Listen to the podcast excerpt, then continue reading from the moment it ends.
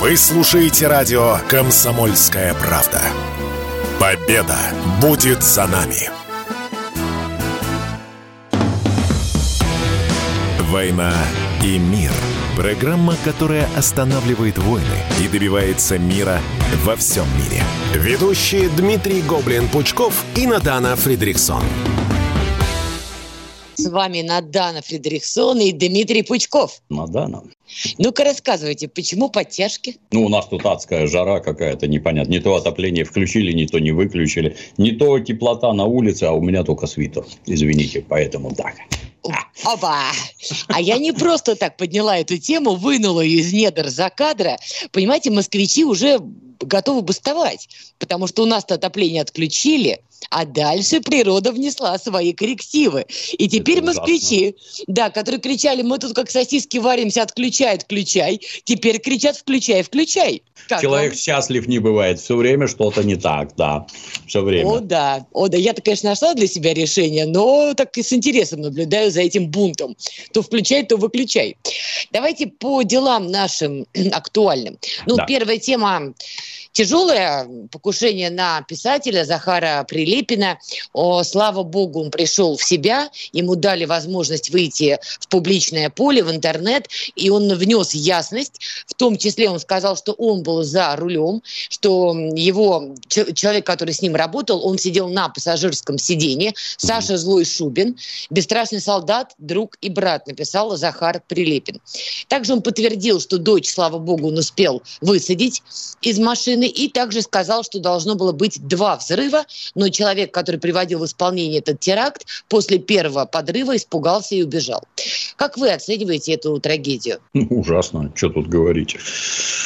Ну вот, пожалуйста, засланные украинские диверсанты действуют на территории Российской Федерации, убивают людей, пытаются убить. То есть вот Дарья Дугина, Макс Фомин, вот третий Захар Прилепин. Ну, слава богу, он жив.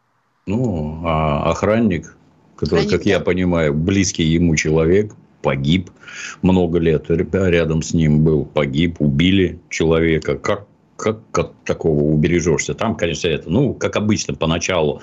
Журналистам надо быстро-быстро что-нибудь сказать. Ой, это на техобслуживании. Заложили 3,5 кило взрывчатки. Ой, взрывчатку привели в действие через ГЛОНАСС. Он доехал до места, и тут угу. ее и взорвали. Там какой-то поток вообще вещей настолько странных. Ой, он вышел из машины, открыл багажник, и в этот момент взорвали, поэтому попало только по ногам. Ну, дальше выясняется, сидел на левом сидении, попало по всему, почему только можно можно было, и он серьезно ранен достаточно, ну, не надо торопиться. Давайте дождемся официальных, так сказать, сведений и поймем, в конце концов, что произошло.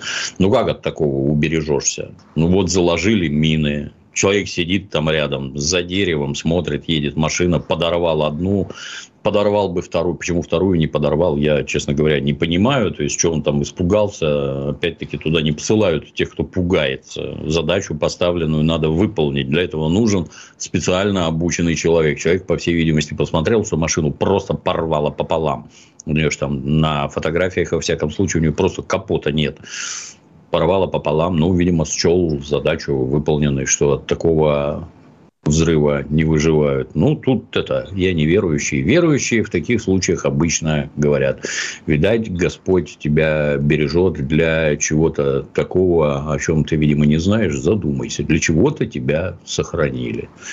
Ну, как говорится, слава богу. Захару здоровья, чтобы подобное больше не повторялось. Тут очень такой интересный момент. Анатолий Шари, Шари, как там ударение правильно, а, человек, которого вы очень любите в кавычках, он дал интересный вброс в своем телеграм-канале, что, мол, обратите внимание, а, позволили, чтобы дочку высадили из машины, что теракт не произошел в момент, когда был ребенок. Это подхватили некоторые и российские СМИ, и стали все это дело разносить. Понятно, что телеграм-канал Анатолия Шария – это давно уже сливной бачок для СБУ. Хочется понять ваше мнение. Зачем им надо было посылать сигнал? Посмотрите, какие мы типа гуманисты, позволили дочке выйти из машины. Я правильно понимаю, что этот персонаж, который производил подрыв, он бегал вокруг машины с миной. Бегал. И как только дочка вылезла, так он ее раз под колесо, бах, взрыв. Правильно понимаю, да? Ну, трактовать а то, можно именно так. Ну, ну, естественно, да. То есть, если специалисты по минно-подрывному делу, обычно так это происходит. Бегают вокруг машины с миной в руках и дожидаются, когда выйдет дочка. Анатолий-то он вроде впечатление дурака не производил на меня никогда. То, что он на ЦРУ работает, ну, это личный выбор Анатолия. Мы относимся к этому с уважением, можно сказать. Но чушь-то зачем городить? Ну, так получилось, что дочка вышла раньше. Да, так получилось, что до мины заложенной доехали без дочки. Ну и чего? Но ну, а, е, а если бы хорошо, а если бы убили дочку, тьфу -тьфу -тьфу, извините Или... за такие, если бы жертв было бы больше, это что-то меняет, нет? Что террористов засылают на территорию Российской Федерации убивать людей без суда, без следствия, без ничего. Это же террористическое государство. Вы что там, вы что там оправдываетесь? Наследники нацистов. В чем вы там оправдываетесь? Для чего вам какие оправдания нужны? Вы сколько детей в Донецке убили просто ни в чем не повинных детей. Сколько вы убили, стреляя из гаубиц по мирному городу? Сколько? Вы про это лучше расскажите. Сколько людей с вашей, вашими же этими тварями нацистскими, сколько людей убито в Мариуполе, сколько там похоронено во дворах вашими руками, твари нацистские. А тут, понимаешь, героический поступок, обратите внимание. В мозгах дураков теракт мгновенно превращается в акт благородства скоты, а все, кто их слушает, дегенераты и дебилы. Терпеть не могу. Украина будет убивать россиян по всему миру. Об этом в интервью заявил глава Главного управления разведки Украины ГУР Кирилл Буданов. Как вы считаете, да. на что они сажают в данной ситуации россиян? Ведь они вербуют в числе граждан Российской Федерации. Не тех, кто стал беженцем, а именно континентальных россиян. Вряд ли это какие-то угрозы. Но неужели денежный мотив? Задача посеять страх, задача терроризировать население. Тебя убьют везде. В Турцию поедешь, в Турции убьют. В Египет поедешь, и в Египте убьют. И на Сейшелах, и на Мальдивах. Тебя везде к тебе придут убийцы, украинские нацисты, и тебя убьют. Задача посеять в населении страх. Мне другое непонятно. А почему этого Буданова никак не убьют? Вот у меня вопрос. Меня вот это наше э, какое-то совершенно для меня непонятное спокойствие, равнодушие. А это к чему, собственно говоря? Когда люди вот подобное заявляют, это к чему вообще? Но у вас есть какое-то объяснение, ваша теория? Почему? Нет, нет. Нету. Я это, если бы я руководил боевыми действиями, я бы начал с того, что я бы убил все руководство. Неважно где, неважно какие боевые действия. Как это говорят у нас в социально близких уголовных кругах, бей по голове, остальное само развалится. Перво-наперво надо ликвидировать командиров. Именно этим, например, занимается снайпер. Перво-наперво надо убить офицеров, чтобы сломить всякое руководство, сопротивление, и дальше все это развалится. Повторюсь, бей по голове, остальное само развалится. Если ликвидировать верхушку, все. Вот обратите внимание, американцы, когда напали на Ирак, что они перво-наперво сделали? подкупили всех иракских генералов. Иракская армия осталась без руководства, после чего их всех перебили, тупо перебили, потому что невозможно оказывать организованное, скоординированное сопротивление. А здесь что? А что на них смотрят-то? Я никак понять не могу. То какие-то рассказки, рассказы про какое не имеющее аналогов оружие, но новых физических принципах новые физические принципы у нас открыты, обратите внимание. Летит быстрее звука, никто не может сбить, никто ничего не может. Ну, ничего, оно не летит на улицу Банковую. Вот непонятно. Или где они там собираются? Разведка что, не может сказать, где они? Ну, ну тут... как не может, если Зеленский даже на линию фронта приезжал со своей стороны да, и ему ходил можно, без каски. Да. Да, ему можно ездить где угодно и оказывать моральную поддержку своим нацистским войскам. Можно. А кому попало, можно ездить в Киев и там с ним встречаться, беседовать безо всякой опаски. Вот как вы думаете, если бы они хотя бы подозревали, что с ними может что-то случиться, руководители государств туда бы поехали? Нет, никогда бы не поехали. А так они из неизвестных мне источников совершенно точно знают, что с ними ничего не случится. А это создает впечатление каких-то очень странных договорников, о которых населению ничего не сообщают. Э, если у нас, так сказать, демократия, если у нас какой-то это общественный консенсус, доверие, то вот это вот тихо-тихо в гражданах сеет семена совершенно нехорошие. А это что такое? А это что такое? А зачем мы газ качаем через Украину? А почему Зеленский везде разъезжает? А что это там за аммиакопровод какой-то? А тут люди гибнут, а здесь мы какие-то деньги считаем. Ну, что это такое? Может Бей быть, по башке. Вот, может да. быть, мы не бьем по башке, как вы говорите, потому что не хотим сами выглядеть как террористы. А, мы же признавали эту власть, а, называли ее легитимной. Причем тут терроризм? То есть, я правильно понимаю, военнослужащих укронацистских войск убивать – это нормально, а руководителей этих военнослужащих убивать – это недопустимо. А откуда, где градация? Сержантов нельзя убивать замком взвода? Или, команди... или с командира взвода нельзя? Командира роты, батальона, полка? Я думаю, линия фронта определяет. Те, кто на передовой, они легальная мишень. Те, кто за передовой, а нет. вот верховного главнокомандующего надо убивать или нет? Видимо, того, Кремль считает, что нет. Ну, вот так вот он считает. Я полностью согласен, что именно так считает. Но для нас это выглядит очень и очень нехорошо. Давайте прервемся на новости и вернемся после этой паузы. Вы слушаете радио «Комсомольская правда». Победа будет за нами. «Война и мир» – программа, которая останавливает войны и добивается мира во всем мире. Ведущие Дмитрий Гоблин-Пучков и Надана Фридриксон. Итак, мы продолжаем. Дмитрий Пучков, Надана Фредериксон. Дмитрий Юрьевич, вы мне так и не ответили все-таки. Как вы считаете, исходя из вашего профессионального опыта в том числе, вот на что украинская страна вербует сегодня континентальных россиян, чтобы они шли на теракты. Дарью Трепову, которая континентальная россиянка, выезжавшая, правда, в Грузию, ну, неважно, где она была. Важно, что на что-то ее подсадили. Что это? Страх, деньги – ну, в основном это тупые подростки. То есть, это люди, которым удается сохранить себя пожизненно 15-летними. У нас теперь взросление, по-моему, заканчивается где-то к 30, да. У меня есть хороший термин для этого – малолетний дебил. Но в целом это так называемые... Запатентовано. Да. В целом это, если, так сказать, выражаться привычным языком, это инфантилизация. Вот подростки. Это, вот подросток выступает за все хорошее, против всего плохого. Зачем он бежал, бегал на митинги экстремиста Навального? За все хорошее, против всего плохого. А что ты там хотел-то? А главная задача вот свергнуть президента. Он что-то там засиделся. А кто вместо него? ну, Россия большая, 147 миллионов человек, кто-нибудь да найдется. Это вот уровень мышления. Ну, а дальше аккуратные предложения. А давай-ка ты... Они же не говорят, алло, пацаны, мы из СБУ вот, под руководством ЦРУ сейчас вам дадим задание гадить внутри Российской Федерации. Нет, это выглядит не так. Это маленькими шажками. А давай ты вот там вот сходишь куда-нибудь на выставку, что-нибудь сфотографируешь, как это, как ее, Трепова. Трепова, да. да вот тебе денежка за это. А вот давай ты сходишь, вот э, сфотографируешься с каким-нибудь персонажем, ну, опять тебе денежка. А вообще мы, знаешь, мы же тоже за все хорошее против всего плохого. И по мелочам, по мелочам, по мелочам сделай это, сделай это, сделай это.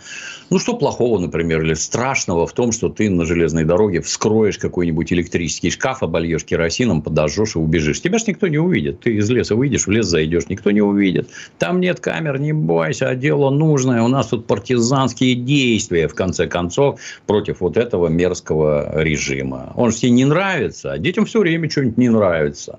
Да, что-нибудь не нравится. Помните, у нас на Дальнем Востоке убили сотрудников полиции. И тут же в интернетах образовалось целое движение. Это, оказывается, были приморские партизаны. Mm-hmm. Некий дегенерат Мальцев был такой, который там, я забыл, какую-то арт-подготовку организовал. Теперь этот дегенерат... Инагент, экстремист да, да, и да. прочее. Прячется за кордоном, да. да. И, вы понимаете, люди на полном серьезе, а что? А что ж их не убивать-то? Они все твари, взяточники, и от них все зло на русской земле. Вот потихоньку, потихоньку. Во-первых, такого надо найти для начала, морально подготовленного. А это нетрудно. Они вон в соцсетях в, скажем так, особых группах состоят, где непрерывно выражают свои мнения. Непрерывно. А чего же их не хлопают, Дим Юрьевич? Ну, понимаете, в некоторых социальных сетях лопали даже за репосты неудачные, а тут вуаля. Не знаю. Для меня загадка. То есть, давным-давно все это должно быть поставлено тупо на промышленные рельсы. Должны быть созданы специальные подразделения, которые это отслеживают. Чем мне рассказывать про какой-то искусственный интеллект, который будет вводить какие-то машины? А группы в ВКонтакте экстремистские, он будет искать этот искусственный интеллект? Будет. А почему до сих пор не ищет? А почему не выявляет? А почему к этим людям не приходят? Понимаете, в большинстве случаев, в общем-то, с этими самыми подростками достаточно провести профилактическую беседу. Просто посмотреть в глаза и объяснить, что с ним будет. Я, кстати, этим в интернетах достаточно долго занимался, пока Это они да. там бегали по всяким этим мероприятиям. Ну, хорошо, тебя отчислят из своего вуза. Просто отчислят. Вот это клеймо на тебе на всю оставшуюся жизнь, оно тебе надо. Я, я бы понял, если бы они выступали за какие-то действительно там высокие идеи, там преобразование общества, еще что-то. То есть, если бы это были идейные люди. Это же натурально идиоты в массе. Просто идиоты. Хорошо. А те, кто зрелые, ведь э, тот, кто делал теракт на Захара Прилепина, ну, я так понимаю, это не малолетний дебил. Нет, конечно, нет. Ну, я не знаю. Обычно как вербовочный процесс происходит? Тебя на чем-то ловят ловят. Это, знаете, советские интеллигенты очень любили рассказывать. Ой, вы знаете, ко мне КГБ пришло и сказало, давай-ка ты будешь нам стучать. А я их взял и послал всех, потому что я не такой. И вот это вот ГБ, ГБуха, это мерзкое. Нет, им ничего не удалось. Я все время слушаю с изумлением натурально. Вербовочные подходы осуществляются только тогда, когда ты от этого не сможешь отказаться, когда у тебя уже в тебе уже что-то выявили, гомосексуальные связи, там внебрачные связи, еще что-то, и вот тебя уже на крюке держат, ну а потом тебе дают небольшой выбор, ну, например, что ты хочешь? 8 лет на зоне или сейчас трудиться будем, например. И в другом случае вербовочный подход не производится. Вот его на чем-то поймали, на чем-то зацепили. Может, он ранее судимый, я не знаю. Может, его насиловали на зоне, и это снимали на телефон. И угрожают это опубликовать. Миллион вариантов. Будешь работать, да, и работает будешь. Со взрослыми людьми разговор совершенно другой. Детей можно в чем-то там переубедить, что-то им объяснить можно. Взрослому нет. Со взрослым разговор должен быть совершенно другой. И это твой, в общем-то, разумный выбор. Не захотел от этого отказаться, согласился, ну вот теперь ответишь. Да.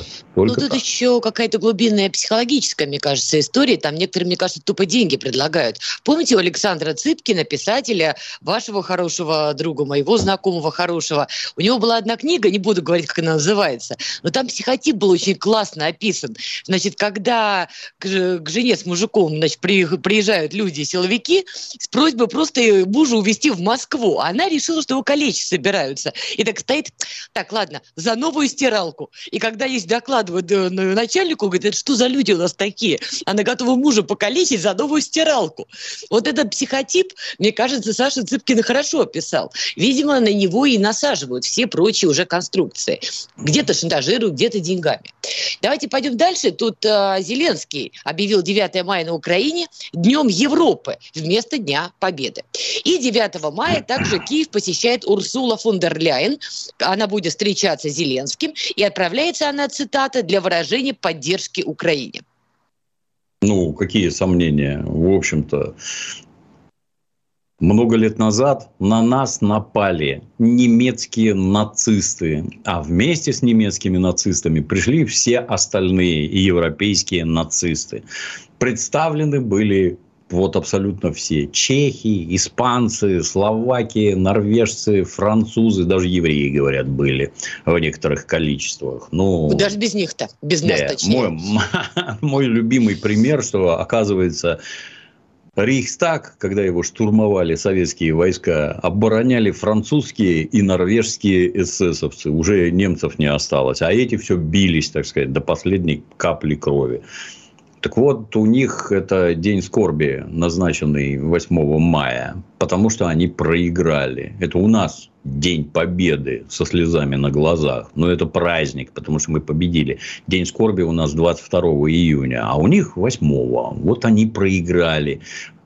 Почему так? Ну, потому что Гитлер для них свой. И это вот порождение европейской цивилизации, этот самый Гитлер с его нацизмом, фашизмом и всем остальным. Он для них свой, товарищ Сталин для них чужой. Вот это да, нехорошо получилось. Ну и что, хочется реванша, Реванш по-русски, если вдруг кто не знает, это месть. То есть им хочется отмщения. Обратите внимание, ну, если открыть э, программное произведение «Майнкампф» и там с карандашом посидеть, что же Адольф хотел-то? Если вы посмотрите на то, чего они хотят сейчас, там слово в слово все то же самое. А не можем, Дим Юрьевич, эта же книга запрещена. Я, кстати, всегда была против этого. Книги надо оставлять, чтобы любое поколение своими глазами могло убедиться, каким ублюдком был Гитлер. Потому что если вы будете им пересказывать, они скажут, да не, он что-то привирает. Я буду пересказывать то же самое. А как вот, пожалуйста, смотрите. Да. Но, кни... Но книга у нас, извините, под запретом. Ну, тем не менее, у всех есть интернет, и в три клика все это находится, и все эти запреты, естественно, обходятся. Я вообще не понимаю, все эти запреты, у меня все время одна картина в глазах стоит. Чистое поле, поле стоят два столба, на них повешены железные ворота, на них огромный амбарный замок, никто не пройдет. Действительно, никто не пройдет. Все вокруг ходят. Ваши ворота никому закрытые, никому не интересные. Касательно произведения как такового, так э, давайте, да, давайте. Тащите экспертов, тащите историков, культурологов, там, специалистов по морали и этике. Пусть они этот опус разбирают и рассказывают, о чем это на самом деле. Это полезно. Людям надо знать в чем причина вот такого количества смертей в 20 веке? Что этот дегенерат писал, чего хотел? Ну, так вот, они хотят ровно того же, чего хотел Адольф Гитлер. Это у них реванш в настоящий момент. Зеленский, как представитель украинской элиты, перешедший на сторону европейского нацизма, он вот несет все это в массы и представляет на Европейском театре. То, что это Урсула к нему приедет. Вот такая зачем? Же такая же нацистка к своему украинскому другу нацисту. Как, зачем? Именно для этого оказать поддержку нацистским устремлениям Зеленского. Все эти сказки о том, что никто не знает, что там на Украине нацисты, нет. Они все прекрасно знают. Это они их выращивали и вырастили. Это они их натравливали и натравили на Российскую Федерацию. А мы, несмотря на что, ни на что. От нацизма обороняемся. Второй раз уже, между прочим. Вот не нравится мне, что она все-таки приезжает, потому что мне такое ощущение, что она приезжает не просто постоять рядом с Зеленским и помахать э, рукой в камеру. Давайте продолжим эту тему. Сейчас у нас будет большая пауза, послушаем новости, выпьем кофе и продолжим. Не переключайтесь.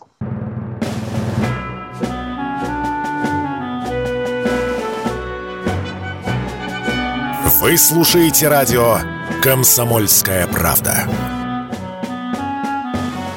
Победа будет за нами. «Война и мир» – программа, которая останавливает войны и добивается мира во всем мире.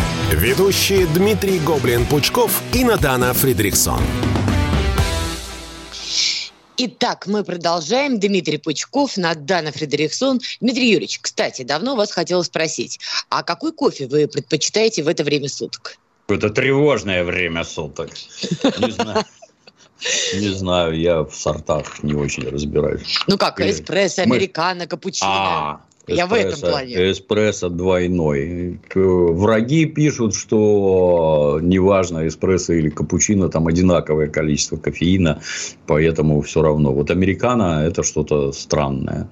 То есть я когда, ну потому что пол-литровую кружку засадить, это, это как-то странно, какое-то пойло вообще. В Америке отвратительный кофе, их в этих, в Старбаксах пытались научить пить хороший, не знаю, как получилось, не получилось. А в а Европах, вот... вот в Италиях, во всяких там, ну там же все только эспрессо пьют. Тоже интересно, кстати, было, что если сядешь за столик, три с половиной евро, а если у стойки бара, два с половиной евро. Я не сразу понял такой секрет. Маленькая Выяснили? чашечка, да, ну сколько там, 30 грамм влезает, больше не пьют. Стакан холодной воды, там, эх, а, как вштырило, очень хороший, очень. Забывайте про вашу Европу, Дим Юрьевич. Будете в Беруте в следующий раз кофе заказывать. Там, кстати, тоже очень неплохой с кардамоном. Слушайте, а вот эти кофе на растительном молоке, вот на ваш взгляд, это такой вид гомосексуализма или это вкусно? Кофе-заменители? Нет, кофе на растительном молоке. Миндальное, кокосовое. Не, не, мне не нравится. Я люблю чистый продукт. Вот. Чистый, звучит. Да. Я люблю чистый продукт. Где же вы найдешь-то Девьюрич? Эх, не говорите, Надана. Тяжело стало. О, отлично, разрядили немного. Теперь давайте к тревожному. Я кофе накачалась уже, меня как это безумного ежика, у меня паранойя. Так вот, Урсула фон дер Ляйен. Женщина у нас обиженная. Обидели ее конкретно в Китае. Я по себе сужу, Дим Юрьевич, обиженная женщина – это все, это, это динамит, это ядерная бомба.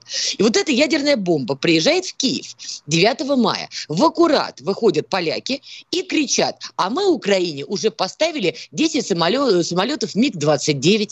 И возникает вопрос, может быть, обиженная Урсула приехала давать Зеленскому пенделей? Где контрнаступ? Вот тебе уже самолеты поляки дали, иди наступай.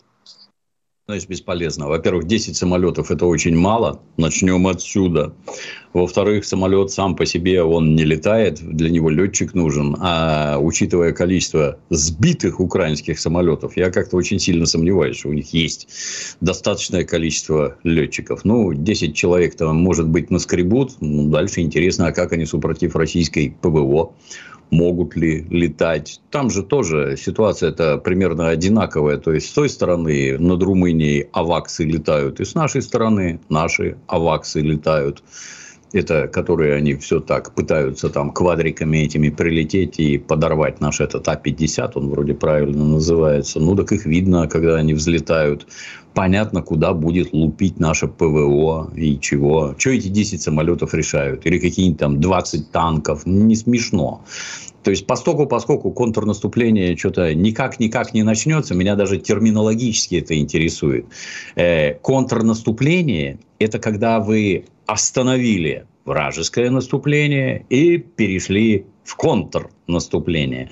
Ну, вопрос, что они где остановили, как вообще, что у них там где происходит. Я что-то не вижу никак. А то, что оно не начинается, а только в сети все больше и больше роликов, где там эти бескрайние кладбища какие-то уходящие в горизонт, и все утыкано флагами.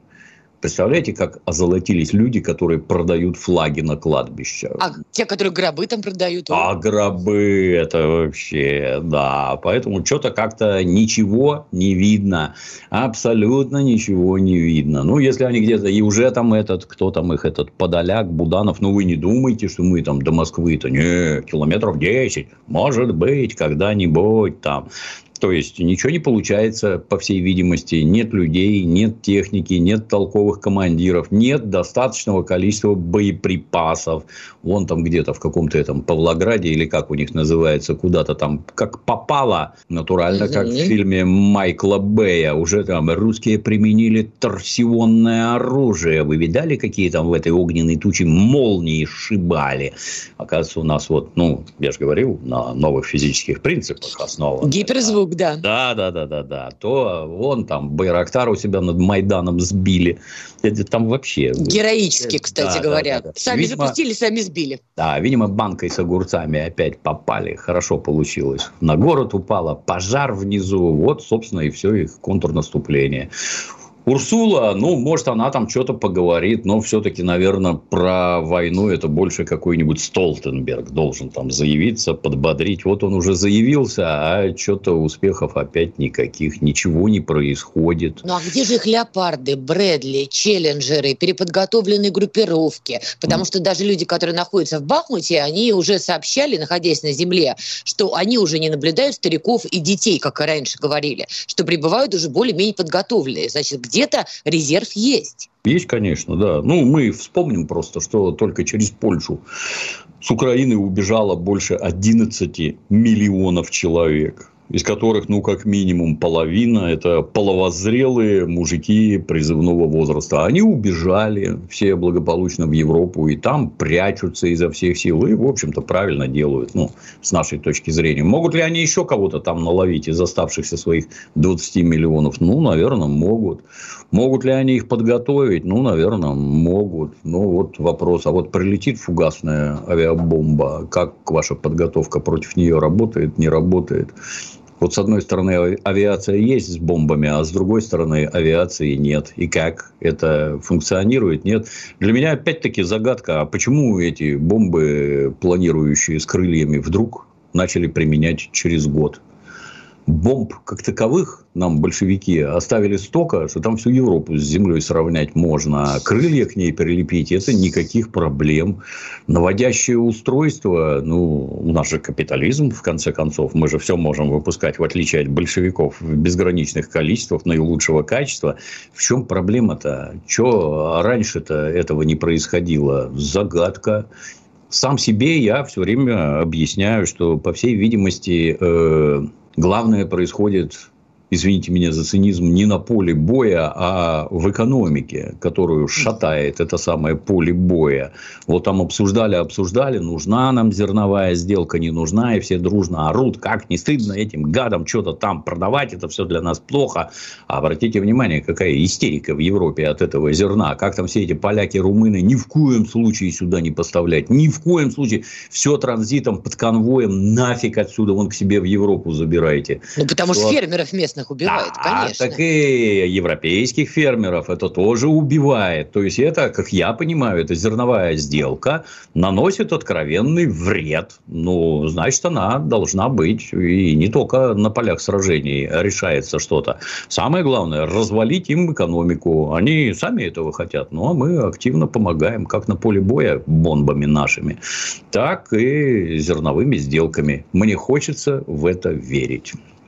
Вы допускаете на уровне веры, я устал уже эту мысль в себе носить, и кто, если не я, вас об этом спросит, что мы осенью действительно будем выходить на переговорный процесс. Этим объясняется, почему в Россию потихонечку, шкрябая лапкой под разными предлогами, стали приезжать определенные люди, уже не будем называть поименно, уже до дыр затерли, ну, не суть, да? Это объясняет, почему Зеленский спокойно гастролирует по Европам. Это объясняет, например, что Украина не переходит в то самое наступление, ну и прочее, прочее.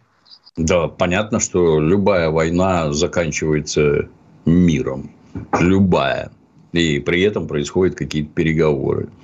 Какие как переговоры? Будем? да, какие, какие, вот, какие вот переговоры, какая переговорная позиция устроила бы нас? А. Все земли с левой стороны Днепра и Херсонская область с той стороны. Это все наше. Херсонская область уже в Конституции прописана, и это не обсуждается. Точно так же, как и Крым. Это раз. И земля вдоль Черного моря, от Одессы до Приднестровья. Это тоже наше. Вот такая у нас должна быть переговорная позиция. Все остальное, вот это все, что выше Черного моря, вот это вот образование, оно нафиг никому не надо. Его никто не будет восстанавливать, и никто не будет им заниматься. Воевать там, ну, как-то я не считаю, что надо ради этого наших людей губить. Чем они там будут заниматься, да, на здоровье занимайтесь чем попало. Оттуда вымести все вообще оружие подчистую, вот только полицейским пистолеты оставить, никакой армии, никакой угрозы для Российской Федерации и, самое главное, отрезать их от моря. Все. Вот на таких позициях, да, я считаю, надо договариваться. Ну и сохраняется риск, что каким бы ни был переговорный процесс, разъяренная часть российского общества будет недовольна. Тем более, давайте тоже, положа руку на почку, я не уверена, что если переговоры будут, они будут на тех условиях, которые вы сейчас озвучили. Только так, никак по-другому. Я давно говорил, повторюсь, хорошая переговорная позиция – это когда у противоположной стороны сломаны ноги, перебиты руки, и тут мы начинаем обсуждение. Как вам вот это? Вот с вашими-то Я не буду ногами, с вами да. переговоры вести. Ни на какие вообще темы. Ну, вас в баню. Вот. Сначала Вон, поломаете. Вчера в телевизоре смотрел, там вылез какой-то очередной потомок Кеннеди и визжал в телевизоре, что на Украине уже 300 тысяч убитых, что это самый кровавый конфликт со времен окончания Второй мировой. Ну, так это вы его устроили, это вы их вооружили. Расхлебывайте теперь. Это сказал человек по фамилии Кеннеди. Прервемся на паузу, скоро вернемся.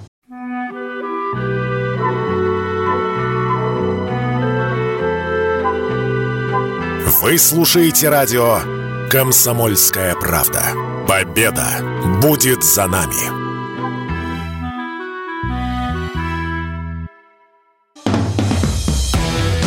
«Война и мир» – программа, которая останавливает войны и добивается мира во всем мире. Ведущие Дмитрий Гоблин-Пучков и Надана Фридриксон.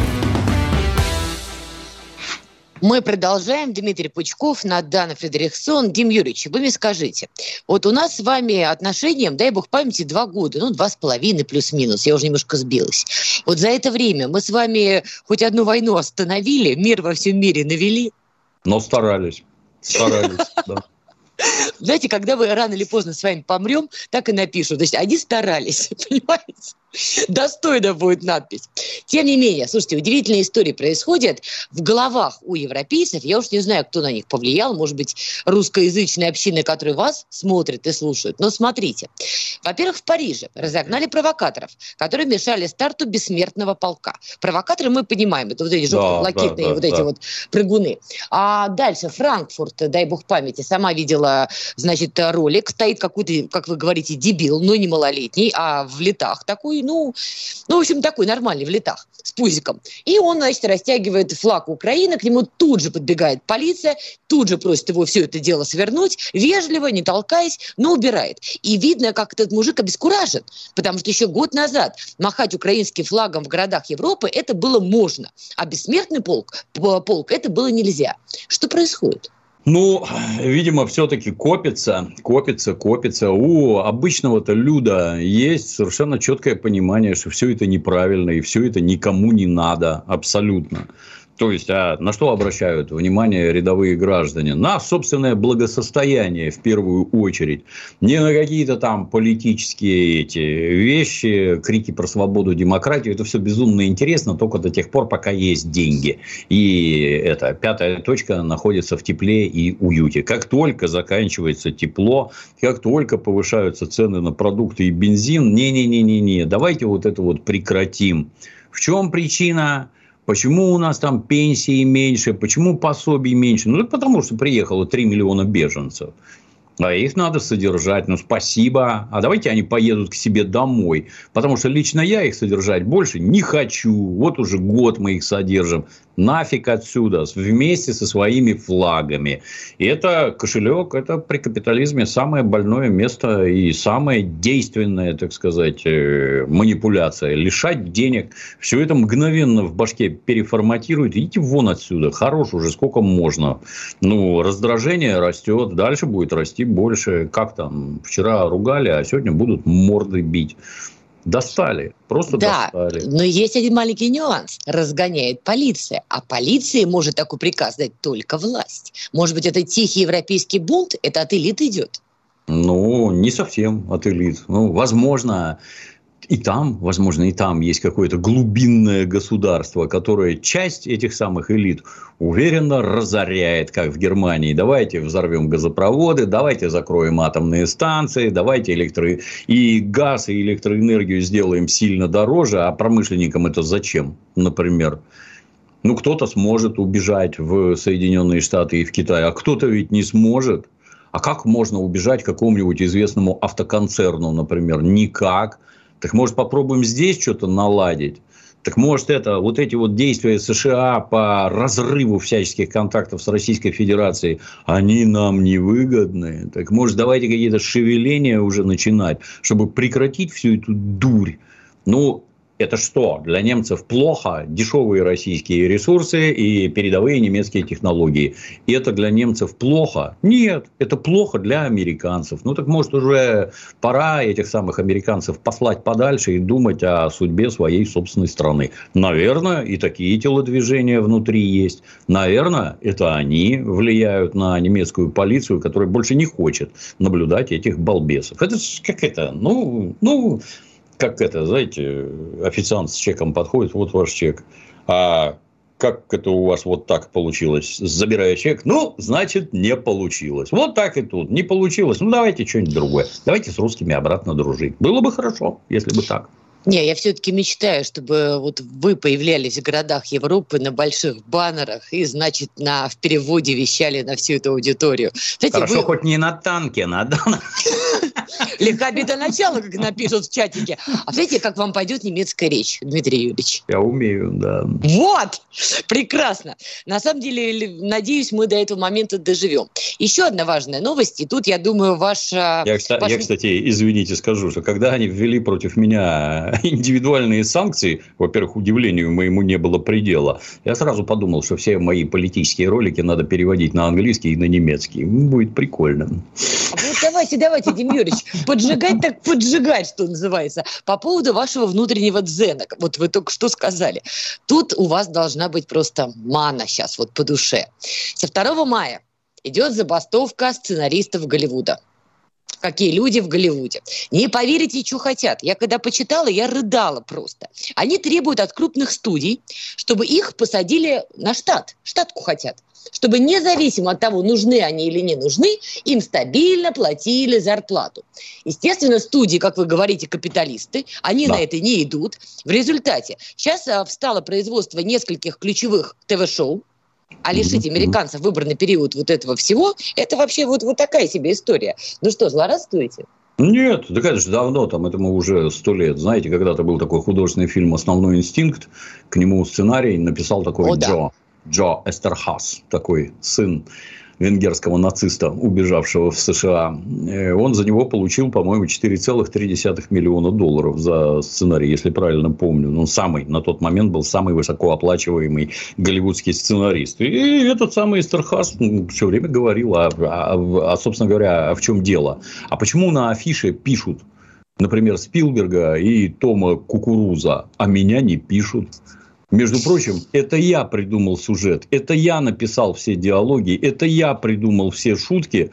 А, во-первых, меня не пишут, во-вторых, денег меньше. И вот эти вот забастовки сценаристов, они давно идут, десятилетия уже.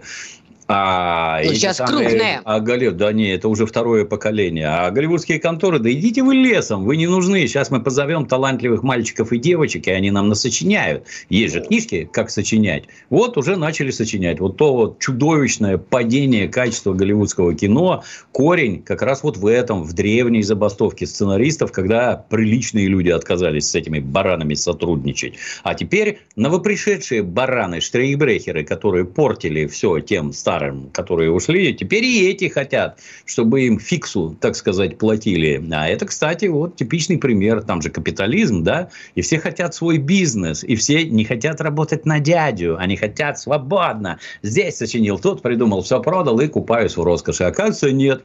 Оказывается, платите мне фиксу, что работаю, не работаю. Это же социализм какой-то, Надана. Посмотрите, да. к чему они прикатились. А фильмы дрянь. И чем дальше, тем хуже. Это огорчает. Раньше хоть какое-то развлекалово было, а теперь нет вообще ничего. Увы. Ну, там, кстати, крик выходит. Вам надо начать переводить американские ужастики. Хорроры всякие. Вот это вот прекрасно будет. Я пока что хороший посмотрел под названием «Вавилон». Не смотрели? Нет. Там на третьей минуте слон на кого-то нагадил, на четвертой еще. Я сразу понял, гениальное кино, и не ошибся. Я посмотрю. Да, я посмотрю. Да, да, да, обязательно. Вот вам еще один сюжет. Вдруг вы надумаете в Голливуд заявку отправить и написать им сценарий. На коронации Карла Третьего заметили смертушку с косой. Я сначала не поверила, но когда посмотрела фотографии, которые прилагаются, да, действительно, там силуэт похожий на смертушку. Что думаете, недолго Карлу радоваться коронации? Ну, он как-то уже в возрасте, в общем-то, паренек. В общем, да. Меня, меня все время удивляет, зачем его Карлом зовут? Он же Чарльз. Или... При коронации другое имя дают, Дим Юрьевич. Это, ну, это у вы нас не монаршая особа, что ли? Это у нас придумывают. Нет. Его правильно звать Чаки. Чаки. Don't fuck with Chuck. Воу, воу, воу, воу.